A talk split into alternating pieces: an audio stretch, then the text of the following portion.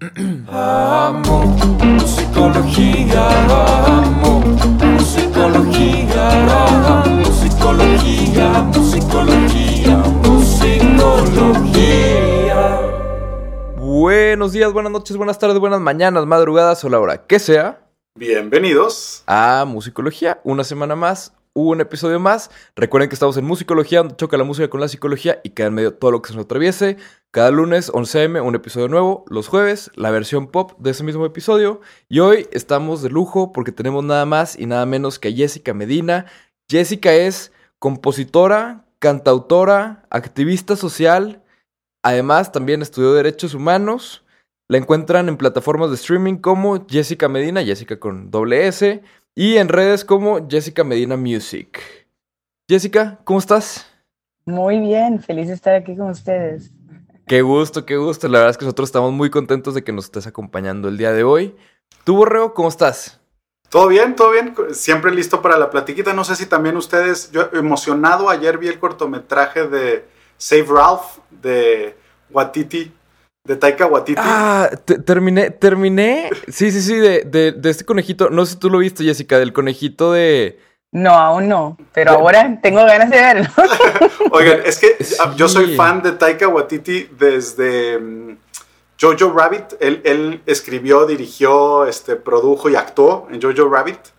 Entonces soy, soy fan de él y cuando vi que había un cortometraje de él me fui a verlo y es toda esta cuestión del, del maltrato animal para cuestiones cosméticas. Sí. lo hace desde el ángulo de como si fuera un, un documental hacia el, hacia el Hacia el conejo, sí. hacia el conejo y me pareció como bien interesante y justo ayer lo vi y dije, bueno, lo, lo quisiera mencionar porque si no lo han visto, este, ampliamente recomendado desde la cinematografía, el- cómo lo escribió y, y demás, me parece bastante interesante. Ojalá tomemos conciencia y justo creo que podremos platicar de cosas así con Jessica, con su background de, de derechos humanos, creo que podremos llegar a temas de estos. Sí, yo, yo, por culpa de ese, ese, como, es como un documental, pero un mini documental, o sea, dura, no sé, tres minutos. Pero por culpa de ese, terminé investigando, o sea, me metí así literal, entré a mi baño y empecé a ver de que las marcas de lo que tenía, y decía, a ver, ¿qué, qué de esto es de que cruelty free? Sí. Spoiler alert, nada es cruelty free. O sea, que- creo que Ay, tenía u- pobrecito. u- una, una marca que era de que cruelty free. Todo lo demás que eran de que marcas normales, de que, de que Axe, este, All Spice, cosas así que encuentras en el súper normalmente. Y me, me puse a investigar. Y en realidad también la mayoría de las marcas grandes no son cruelty free. Porque el, el 99% de sus productos dicen que son cruelty free, el 1% no. Y eso es porque todas las marcas que venden en, en China, o sea, que en mainland China, tienen que hacer, o sea, por ley en ciertos, este, como provincias, tienen que hacer animal testing, si no, no los dejan venderlos. Entonces, básicamente, si quieren vender en China, no pueden ser 100% cruelty free. Entonces, Mm. eso fue lo, lo que, lo que encontré, pero...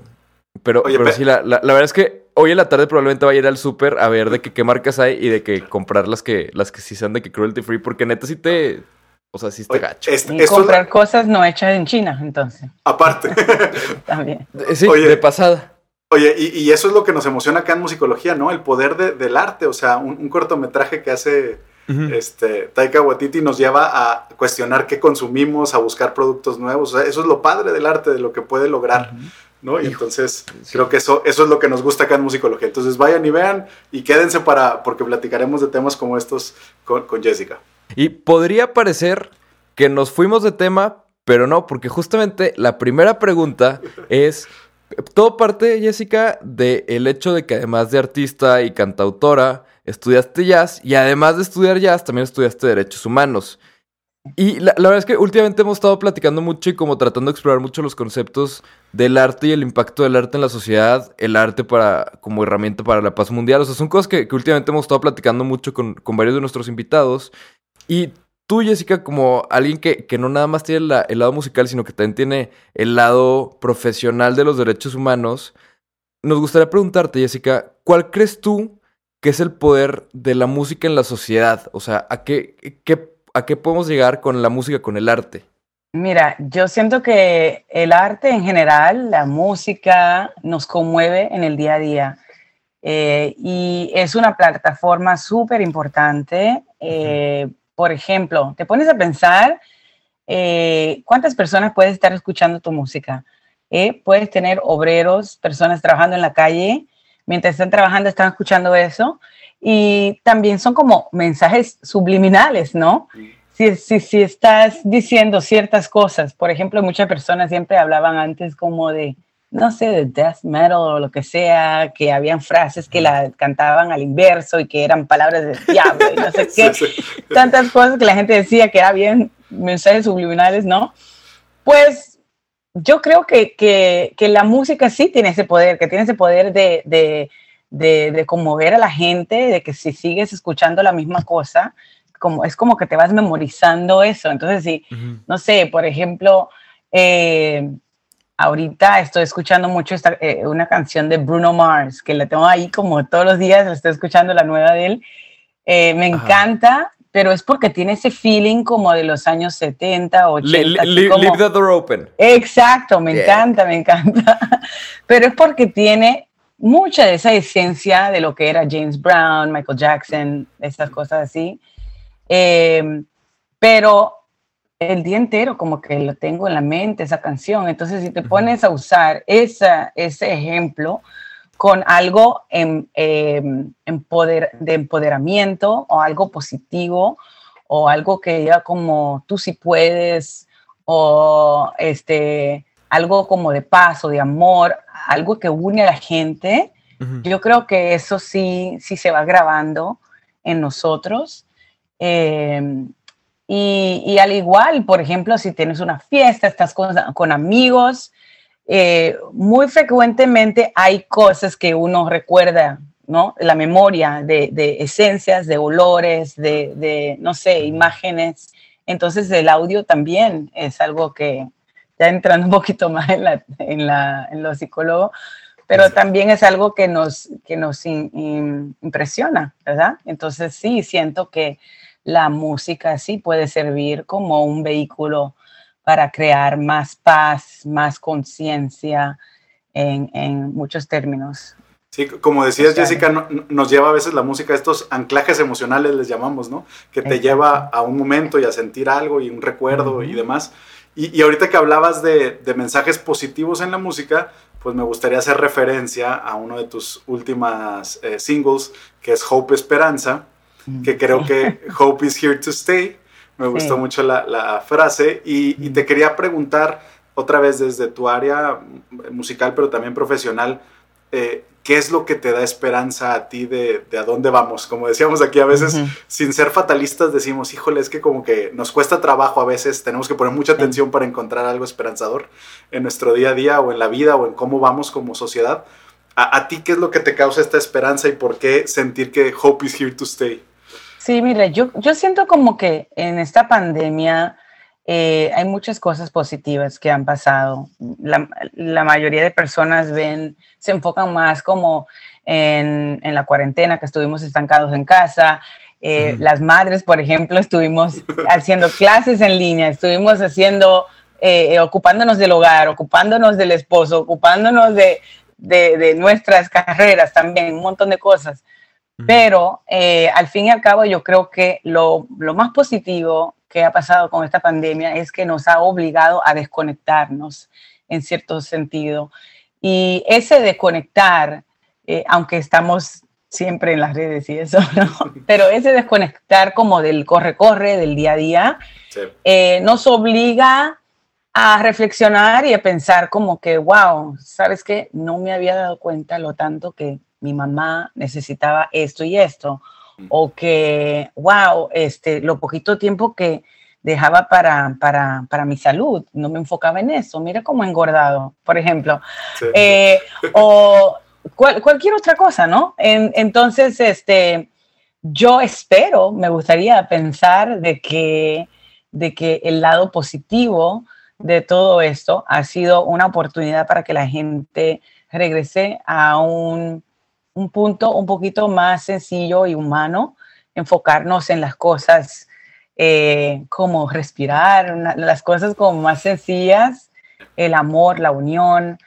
Um, y, y, igual como decía Martin Luther King, uh -huh. que, que no es a través del odio, con el odio que podemos salir hacia la luz, sino es con el amor. Entonces, en ese mismo sentido, eh, siento que en pensar positivo, en pensar en esperanza, es que podemos seguir adelante, porque si todos los días estás pensando como doom, como, ah, es el fin del mundo, esto es una, una plaga y vamos a morir todos, entonces es muy difícil mantenerte motivado para el día siguiente, ¿no?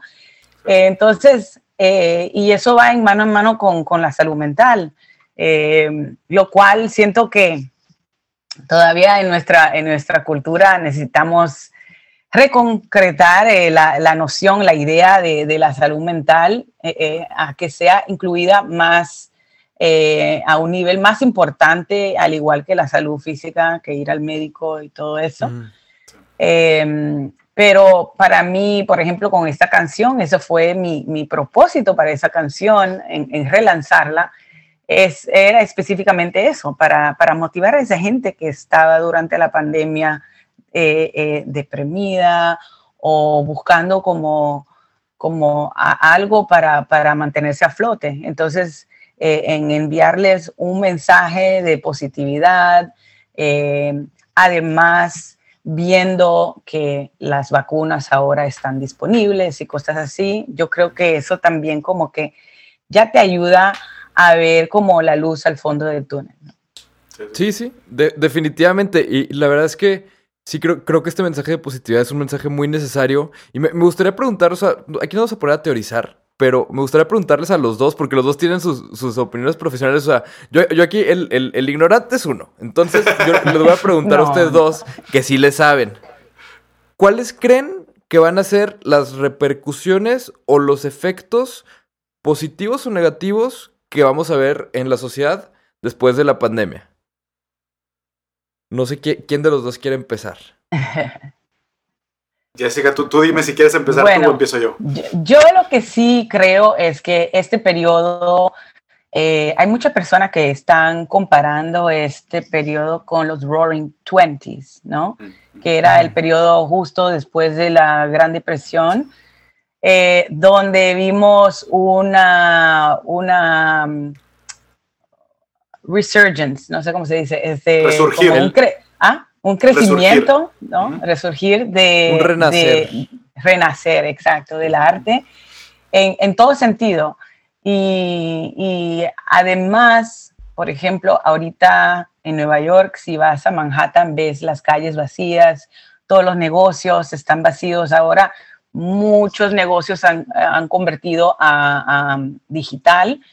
Entonces, yo creo que en todo ese vacío puede que vayamos a ver un renacimiento en el arte, en, la música, eh, en diferentes formas, ¿no? En la actuación. Yo espero que la gente ahora se enfoque eh, más en, el servicio, no sé si, me hago entender así, eh, en vez de, lo material, sino como el, autocuido, cosas así, ¿no? Em, entonces, eso es lo que yo me imagino al ver la ciudad tan vacía ahora y al ver que esta, esta pandemia también ha afectado bastante la industria musical. Creo que vamos a ver una gran cantidad de música de todas esas personas que estaban en casa y escribiendo, escribiendo.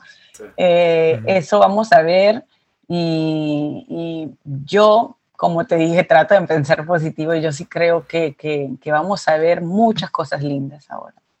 Oye, Jessica, hablando de música, ¿crees que, que, que esta... Es que creo que realmente el, la mayoría de los ingresos ya se generaban en la parte en vivo, ¿no? Y al momento que se cortó eso, creo que se puso muy en el spotlight como la parte de, de lo mal remunerado que está las plataformas digitales. ¿Crees que vaya a haber alguna evolución en esos, en que se pague por el arte, sobre todo en la música, o sea, en que se pague otra vez por escuchar música o algo así? ¿O crees que ya esa ya es batalla perdida? Es difícil eso. Yo creo que debe haber como protesta de los músicos en contra de las plataformas de streaming. Eh, no de una manera agresiva, pero se debería luchar un poquito más para, para conseguir un poco más de remuneración para para la cantidad de streaming. O, mínimo claridad, ¿no? Porque creo que eso también es mucho lo que se es mucho lo que se reclama. Exacto. Eh, pero de acá que algo así pase, no, no sé, es que es, es, todo un, una máquina, ¿no? La industria es una máquina, entonces ya cuando algo está en movimiento, como meterle una tuerca ahí para, para que algo, eh, para que podamos parar y reflexionar, eh, no sé, tal vez es algo que podría venir de los grandes artistas, pero los independientes o los pequeñitos eh, es más difícil para nosotros. Como, como decía Iván de la Rioja la semana pasada que platicamos con él, Iván de la Rioja, Daniel, me estás matando, decía este, que, que, que, la música no le estaba yendo mal, que el que le estaba yendo mal eran los músicos. Lo que decía él, la música es una máquina y, nosotros somos los obreros, o sea, los músicos somos los obreros y pues sí, sí, de cierta manera sí. Oye, respondiendo tenemos que, tenemos que darle, perdón, tenemos que darle el valor que se merece la música y ese es precisamente porque yo creo que en, en términos de, de, de, finanzas, de riqueza, también depende de qué tanto es ese, ese servicio o esa cosa te está em, ayudando, ¿no? Mejorando tu vida. Entonces yo creo que también la perspectiva de cómo se visualiza, cómo se, se imagina eh, los beneficios que la música tiene eh, hacia el humano, eh, se, tiene que cambiar. Perdón. Sí, sí.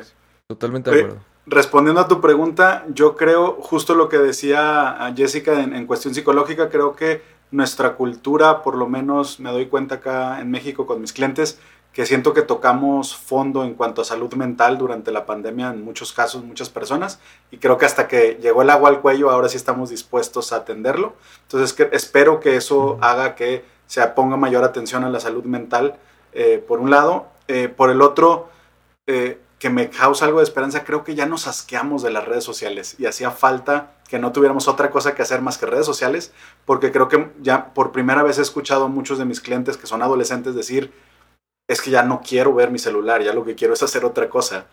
Y, creo que si no hubiéramos pasado por esta pandemia, quizá el equilibrio ese no lo hubiéramos encontrado, que ahorita muchos están encontrando de, es que ya lo que quiero es... Eh, la mayoría me dice, me quiero ir de, de, viaje sin celulares y sin pantallas. Y era Yo creo que va a haber un boom en, en, todo lo que es el turismo, los... Pero... increíble. Hasta yo estoy allá apuntando mi próximo viaje cuando quiero ir. Sí, claro. Claro, entonces creo, creo que por ahí a lo mejor esa es la parte esperanzadora, por el otro lado está la parte de la salud mental que muchos la han pasado muy mal y los que no la han pasado tan mal creo que por primera vez dijeron, bueno, y si hago algo al respecto aunque todavía no esté tan mal la cosa. Entonces esos son los dos efectos y por otro lado algo que me pareció como, ahí lo dejo, eh, como en, nuestro país y creo que en, muchos, primero se abrieron la posibilidad de hacer reuniones en casa que abrir eh, bares y restaurantes masivos. Eh, hay una cuestión en donde los mayores de edad están conviviendo con los menores de edad con alcohol dentro de casas. Y creo que eso va a generar un, shift un poquito diferente en cuanto a cómo consideramos el alcohol y los efectos que tiene en, las, en los adolescentes. Y por otro lado, y, y, aquí lo digo, un cliente tal cual me dijo, es que ahora en las reuniones están chavos de veintitantos y, y entonces las chavas de mi edad no me pelan porque están pelando a los chavos más grandes. ¿A dónde? Yo tengo veintitantos, ¿eh? Ah, ¿cómo? Inviten. Entonces me doy cuenta que era algo que no había yo pensado hasta que uno de mis clientes me lo dijo, como de, ok, antes era, pues los más grandes están en los bares, yo tengo las casas en las reuniones con amigos, y ahora como se unieron esos dos, el efecto de autoestima eh, y, mm. choque también puede ser algo que no hemos previsto, no había yo considerado, hasta un comentario de uno de mis clientes que pudiera también tener algún efecto que no habíamos visto. Mm, y en el arte y la industria, ¿qué, ¿qué, tú ves para el futuro? yo, yo, creo, como dicen ustedes, que, que, el cambio, si es que surge, va a, va a, tener que venir de los artistas grandes en cuanto al streaming, en cuanto a, más bien a las plataformas. Este, pero eh, creo también que si estamos el usuario un poquito valorando más al artista. Este, creo que sí, sí veo que a lo mejor el usuario también va a ayudar a ese cambio. Este, Estamos tomando conciencia de quiénes afectamos o no. Como dato nada más, a mí también en cuanto a movilidad, ya también platicando con los mismos conductores, ahorita no puedo manejar por mi operación, y, y, cuando me he tenido que mover por algo, eh, platicando con los mismos conductores, ya pienso, la otra vez cambié de plataforma simplemente porque decía uno, es que a nosotros nos tratan mejor aquí que acá, es que nos pagan menos esta plataforma que esta otra plataforma. Ah, ok, Entonces plataformas de, de tipo... Uber, Taxi, Didi. Ah, ok, sí. y demás, y entonces ya fue, por lo menos yo tomé conciencia de decir, pues si a mí más o menos me cuesta lo mismo, pues vamos a apoyar la plataforma que trata mejor al conductor, ¿no? Entonces, Mm. creo que a lo mejor el usuario también va a tomar un poquito más conciencia en cuanto a- al artista. Bueno, esa es mi esperanza. Hope is here to stay y esa sería mi, mi idea. Sí, eh, pues espe- esperemos, Borrego. Pero oigan, si les parece, pasamos a la pregunta robada, porque está muy buena el día de hoy. El día de hoy la pregunta robada la manda Andrés Medellín. Y la pregunta robada de Andrés Medellín es, ¿cuál es el momento más emotivo que has tenido con la música, Jessica? O sea, puede ser de, de llorar, de alegría, de mil cosas al mismo tiempo. ¿Cuál es el momento más emotivo que has tenido con la música? Wow. Este, no sé, yo creo que muchos artistas dirían lo mismo, que es ese momento cuando estás en escenario cantando y escuchas al público cantar contigo una canción que tal vez tú escribiste tú solito en tu casa o en un momento donde estabas súper, súper vulnerable o, o- o- y jamás pensaste que, que- que es- esas letras le iban a llegar a otra persona de- de- en esa misma intensidad o a veces de una forma distinta. A veces hay personas que, que- que te dicen, mira, ay, escuché esta canción y, y- y me identifiqué tanto con este ejemplo de algo que me pasó en mi vida y, y- y a veces ni le escribiste con esa intención o con ese motivo. Sí. Pero yo diría que, ah, por ejemplo, con esa canción que escribí de las madres, se llama Sueño te extraño, yo me canso, eh, me, me siento tan, tan feliz cuando estoy en el escenario, escucho las mamás, las personas cantando. Ajá. Y después que termina el show, vienen donde mí me dicen, ay, yo me siento así misma. Entonces Sí. es lindo ver esa conexión. Yo creo que es lo que, lo que uno más este, valora como músico, esa, esa conexión con, con, con los otros. Ha- hablemos de, de esa canción tantito, porque creo que la, como que la, la double entendre de la canción entre, o sea, como que extraño dormir y extraño soñar. A mí, Sí. yo, yo cuando la escuché Exacto. fue como, pf, ok, o sea, hack de composición, qué barbaridad.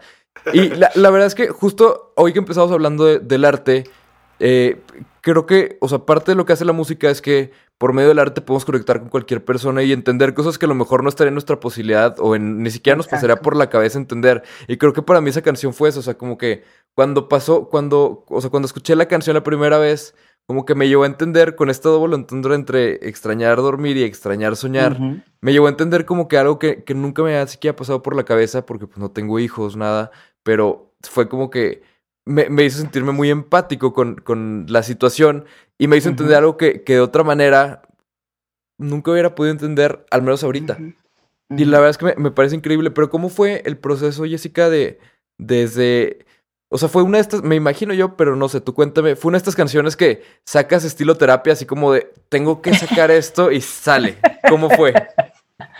No, no fue así exactamente, pero eh, acerca del título te cuento que sí, original le puse Sueño te extraño con ese doble sentido de que. No dormía bien y también no había espacio y tiempo para, para mis sueños, para yo seguir mi carrera y cosas así, cosas que quería hacer. Y es eh, frecuentemente lo que pasa con muchos padres, con muchas mamás. Yo lo vi en casa con mi madre, que, bueno, mis padres se divorciaron cuando yo era chiquita y ella se dedicó el resto de su vida en criarnos a nosotros y cualquier deseo o algo que ella tenía, lo- siempre lo, lo- lo dejó al costado. Y, y a mí me dio mucha pena eso y yo dije, ¿sabes qué? Yo, yo no voy a ser así, yo quiero seguir mi carrera y ser madre y siento que se puede, se puede hacer las dos cosas. Es simplemente cosa de balancear. Eh, con esta canción es interesante porque yo estaba en el proceso de composición para, para este disco Black y tenía unos deadlines, siempre me pongo como deadlines, ah, para tal Ajá. fecha tengo que tener tantas canciones y eso. Y, y me quedaba un poquito corta de tiempo y dije, ok, eh, hoy tengo que, que, componer algo. Eh, entonces ese día mi hijito estaba como muy eh, chinchudo, no sé cómo le dicen ustedes. ¿Está? Ajá. Sí. y él, a cada rato que yo estaba tratando como de improvisar, de hacer una melodía o algo, él venía, mami, mami, mami. este, y ya yo estaba que no podía más, yo estaba tan cansada y, y, y lo que hice fue, te juro, tengo el video todavía, agarré porque estaba tratando de hacer una nota de voz y él estaba ahí molestando. Entonces pasé de nota de voz a video. Entonces le iba a mandar un video a mi esposo para que mirara que el niño estaba ahí colgado de mi pierna, que no me dejaba, era como un como un uh, ¿ves? Como un koala, no sé, así atado. Y no me dejaba y yo tenía que terminar esta canción ese, ese día. Entonces empecé a grabar para enseñarle a mi esposo y, empecé a improvisar unas letras así que... Mi dulce cariño, amor mío, te quiero, pero mami quiere dormir. Y, yo sé que tiene muchas referencias a las líneas de jazz y eso que ya conozco, y blues y eso. Pero seguí improvisando, seguí improvisando con el niño ahí al lado, agarrándome. En vez de luchar en contra de él, lo que hice fue que aproveché y lo abracé y usé ese, ese, ese momento muy real para, para, para, escribir, para improvisar esa canción. Y bueno, y luego después fui y edité dos o tres letras para que tenga mejor rima y cosas así. Pero fue una canción que la verdad que nació en, en, en ese momento de desesperación, de, de, humor también, porque me daba un poco de risa. Eh, y también es algo que después eh, me di cuenta que tal vez las personas lo pueden ver de, de una manera como más negativa. Ah, qué mal agradecida esa mamá que se está quejando de los niños, como hay algunas personas. Entonces dije, sabes que le tengo que dar una vuelta. Eh, por eso, entonces, en el puente de la canción, ahí sí le puse como un mensaje a las madres y le dije, mira, mamá, eh, no dejes tus sueños atrás, eh, haz tiempo para ti. Eh, cuando tenemos la copa vacía, en inglés decimos fill your cup. Entonces, básicamente traté de hacer la traducción a eso, de, llena tu copa. No es que soy borrachona ni nada, pero es la, la idea de que cuando estamos tan agotadas que ya no tenemos con qué brindar, no tenemos con qué dar, si para nosotras no tenemos tiempo. Entonces había momentos en la maternidad donde no dormía, apenas me daba tiempo para, poder bañarme. Yo le decía a mi, mi esposo, agárrame el niño ahí, que tengo que bañarme, porque cosas básicas, a veces ni la mente como que no tienes tiempo para, para soñar, tampoco para proyectar, ah, de acá a seis meses me imagino en esta cosa o eh, entonces, bueno, por eso fue que, en, el, que en el, bridge, en el puente, quise eh, meterle ese, ese mensaje como para que las madres entiendan que esta canción sí es chistosa, pero en realidad el mensaje es que tenemos que sacar tiempo para nosotras y sí podemos ser madres, buenas madres, querer nuestros hijos con todo corazón, también cansarnos de vez en cuando y eh, es ser profesionales o, no sé, por ejemplo, yo cuando tuve mi hija, em, me faltaba una materia para terminar eh, mi diploma de la universidad. Entonces, con ella de año y medio, me la cuidaba mi tía y yo iba a la universidad a la noche y así terminé. Y, y es algo que quiero, eso nunca lo había compartido con nadie, pero básicamente eh, no es porque ahora somos madres tenemos que dejar todo eh, eh, parado, ¿no? Nuestra, Nuestros sueños. Podemos seguir y además eso yo siento que inspira a nuestros hijos a ver, mira, wow, sabes que yo me acuerdo cuando era chiquito, mami iba a la universidad o mami hacía esto o mami el otro. Entonces, este, yo siento que también es un buen ejemplo para los hijos. Sí, totalmente. Oye, este momento que describes, le- le- en psicología le llamamos sublimación, que en vez de en vez de edificar un mecanismo de defensa contra lo que está sucediendo, un coping mechanism contra lo que estás viviendo, lo Exacto. conviertes en arte y fluyes con él en vez de tratar de detenerlo o, o- o demás. Fluiste con él y te permitió una creación Sí. artística, ¿no? Que es un momento Sí. de, de sublimación. Y, y también me parece importante esto que dices, o sea, que no, no generemos estos tabús en la maternidad y en muchos otros temas en donde te sientas culpable de sentir lo que sientes. Eh, a veces lo queremos negar porque creemos que estamos mal si sentimos eso. Y, Sí. y es, pues eso estoy sintiendo. O sea, no sé si esté bien o mal, pero eso es. Sí. Y, y a veces la culpa nos lleva a tratar de evitar esas emociones. Y creo que también la maternidad, la paternidad también eh, luego está muy cargada de lo que debe de ser o lo que los demás te dijeron que es. Exacto. ¿No? Todo el mundo te dice, Mira, "No, es que cuando nace yo- tu hijo y te agarra Yo el nunca dedo". sabía lo que era el, el, eh, la ansiedad posparto. No sabía lo que era. Yo solamente, cuando das a luz, te preguntan, ¿tienes depresión? ¿Tienes ganas de, de- de- de hacerle daño al niño o a ti? No, no tengo, no siento eso. Pero ¿qué pasa? Me estaba empezando a frustrar con ciertas cosas. Claro. Y entonces, poco a poco me fui dando cuenta, ¿sabes qué? Eso es efecto de, de dar a luz y es porque no me daba tiempo para hacer las cosas. Entonces, todo eso para decir que la salud mental, súper importante. Sí, sí. Sí, súper importante, algo que no podemos dejar de lado. O sea, creo que luego muchas veces se, se nos queda ahí así como en una idea de, ah, sí, ahí luego voy a ir o así. Pero no, o sea, creo que nosotros tenemos el privilegio de al hacer arte y estar más conectados con el arte.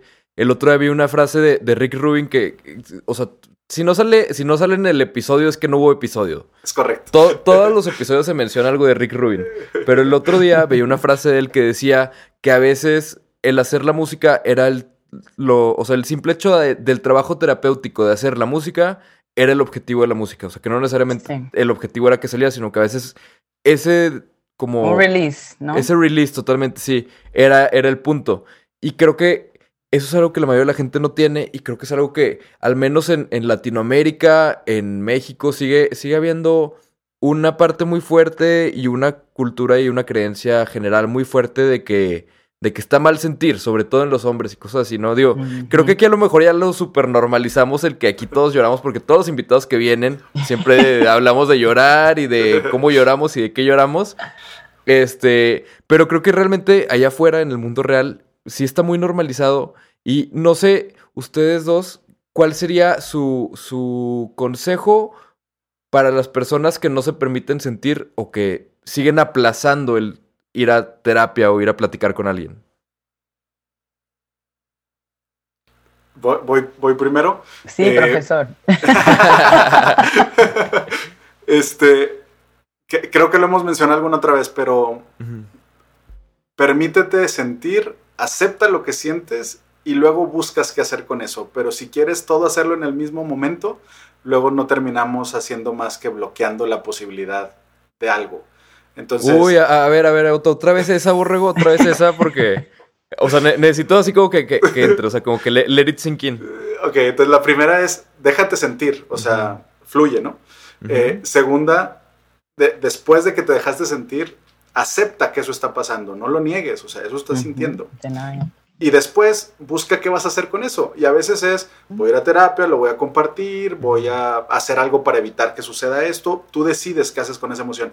Pero cuando hacemos las tres al mismo tiempo, entonces sentimos, pero no siento, y entonces no quiero hacer nada, y esto no debe de ser, nos, nos bloqueamos, y entonces lo único que pasa es que eso se queda ahí adentro, y, y afuera son solo lágrimas, adentro se vuelve veneno, ¿no? Este, Ujú. entonces, pues vamos a dejarla salir, hombre, no pasa nada. Eh, como dices, ya, ya medio normalizamos esta cuestión de, de que todos sentimos y de que está bien sentir, pero sí creo que todavía existe. Hace poco me dijeron algo, estaba yo platicando con alguien, le digo, soy psicólogo, me dijo, es que yo no creo en los psicólogos, y me dio risa y le dije, no, no- no es, no es cuestión de fe, me puedes tocar, o sea, sí existimos.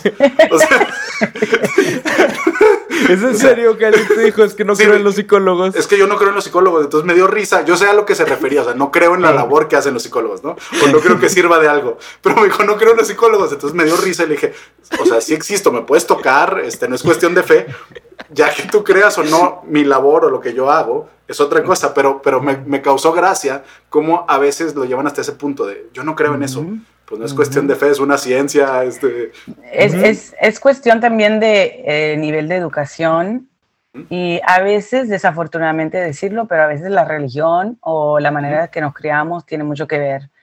Y So- sobre todo que- acá en Latinoamérica, ¿no? Creo que la religión que Sí. forma un papel tan importante.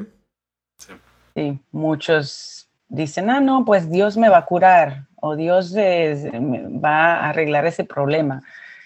Este, y para mí, por ejemplo, la, la psicología es súper importante porque creamos patrones y a veces patrones de nuestros padres, de nuestros familiares que vamos repitiendo, que tenemos que romper. Entonces, si no estamos conscientes de ellos, entonces no podemos salir de ellos, ¿no?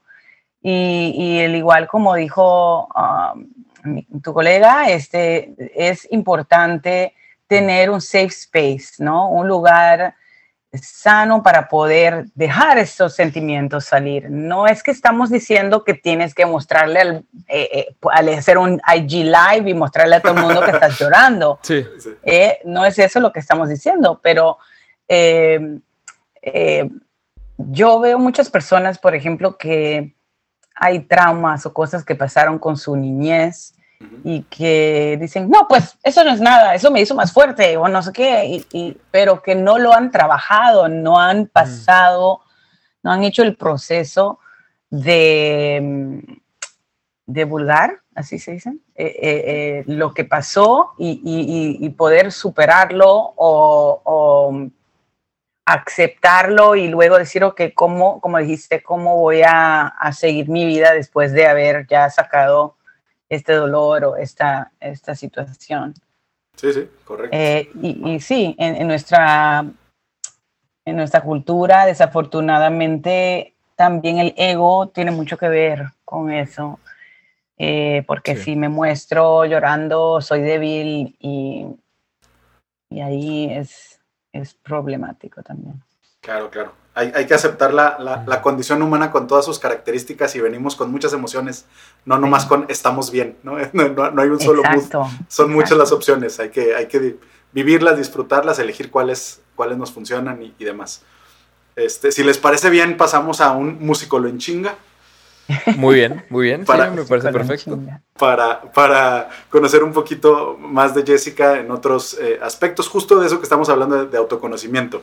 Entonces, van cinco preguntas que me contestas, no tiene que ser ta- eh, de una sola palabra, simplemente lo, lo primero que venga a la mente un poquito este, de esta parte. Entonces, primera pregunta, ¿cuál es la cualidad personal que tú tienes que más te gusta de ti? Compasión. ¿Ok? ¿Cuál es el defecto que más reconoces en ti? Eh, time management. eh, El Manejo del tiempo. manejo de tiempo, sí. manejo Sí. de tiempo. Eh, tres ídolos Tres ídolos. del área que sea.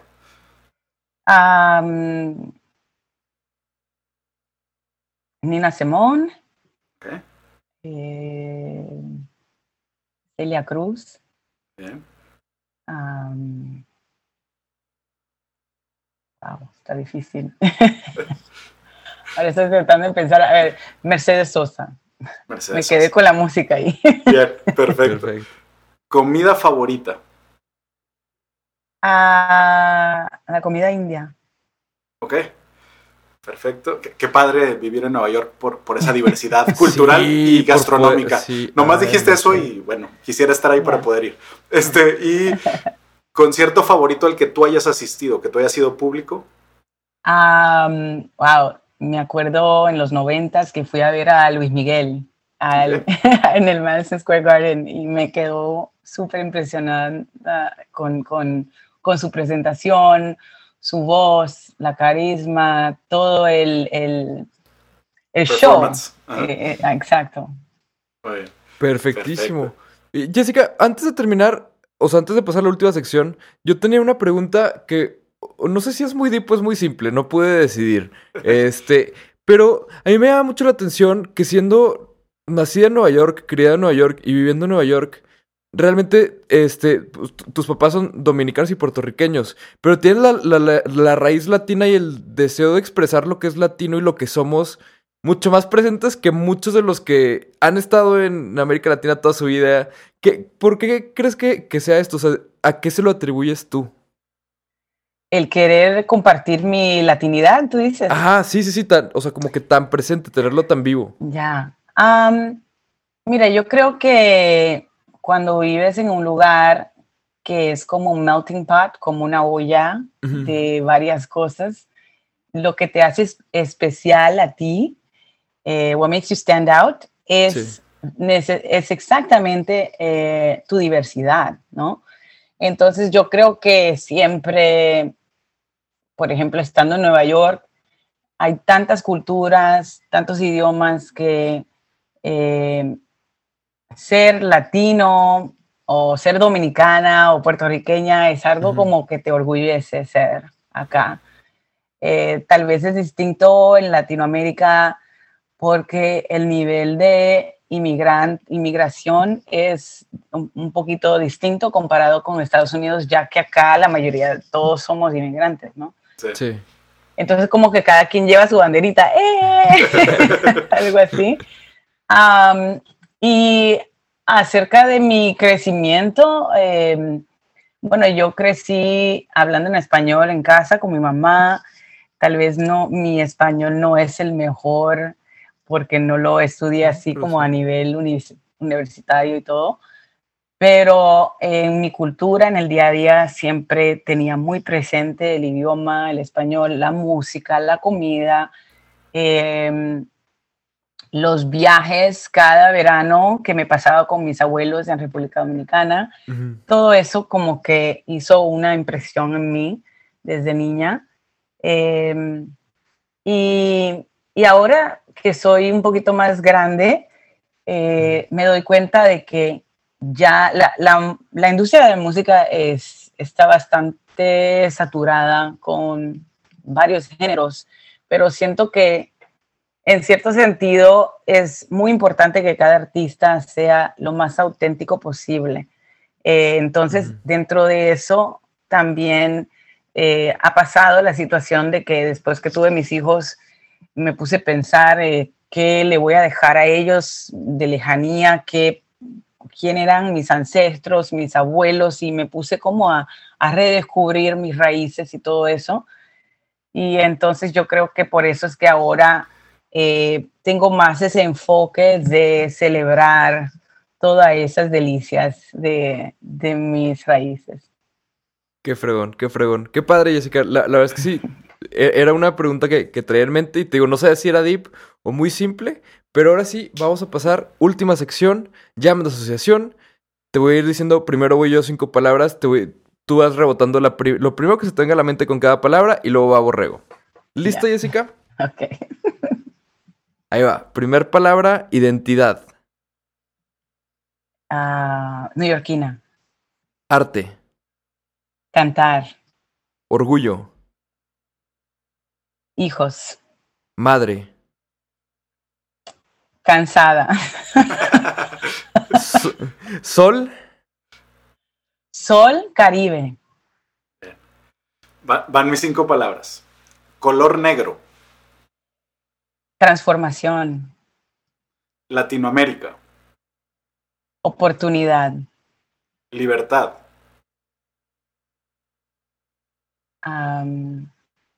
Free speech. No sé cómo se dice. Este, li- li- libertad de expresión, ¿no? Libertad de expresión. Sí. sí, sí. Sabor. cocinar. Esperanza. Mañana. Bien. Excelente. Jessica, te agradecemos muchísimo. Estamos llegando al final de nuestra entrevista. ¿Algo más que quieras agregar antes de terminar? Nada, estoy súper, súper feliz eh, de compartir con ustedes. Espero que después que pase todo esto pueda ir a, a- a México a conocerles y, y posiblemente hacer un concierto o algo allí. Este, conectar con toda mi gente de México que, que siempre han sido tan lindos conmigo. Excelente, Jessica. Pues nos da mucho gusto y en cuanto se calme todo esto, en cuanto quede la vacuna, nos ponemos de acuerdo y hacemos la, la presencial por acá. Digo, si, si tenemos que ir a Nueva York para hacer los planes, lo podemos hacer Sí, nosotros. mira, Ah, sí, sa- ¿sabes bienvenidos Sí. Acá nos reunimos. Yo, yo creo que, yo creo que sí, o sea, para que, para que no salgas, este, vamos a tener que ir nosotros. No es que queramos nada más ir a Nueva York, eh, o sea, es para, para que te quede más cómodo. Nosotros vamos y ya nos recomiendas lugares, este, o sea, nos llevas a, a lugares de, de Indian food porque desde que dijiste se empezó a antojar un chorro. Sí, Entonces- es la verdad, es la bendición que tenemos acá en Nueva York, que como te dije, tenemos tantas culturas y Sí. que si hoy día te antojas de comer, no sé, de Etiopía, pues me encuentras un restaurante. Si mañana quieres comer, no sé, tailandés, pues pan, de una vez encuentras.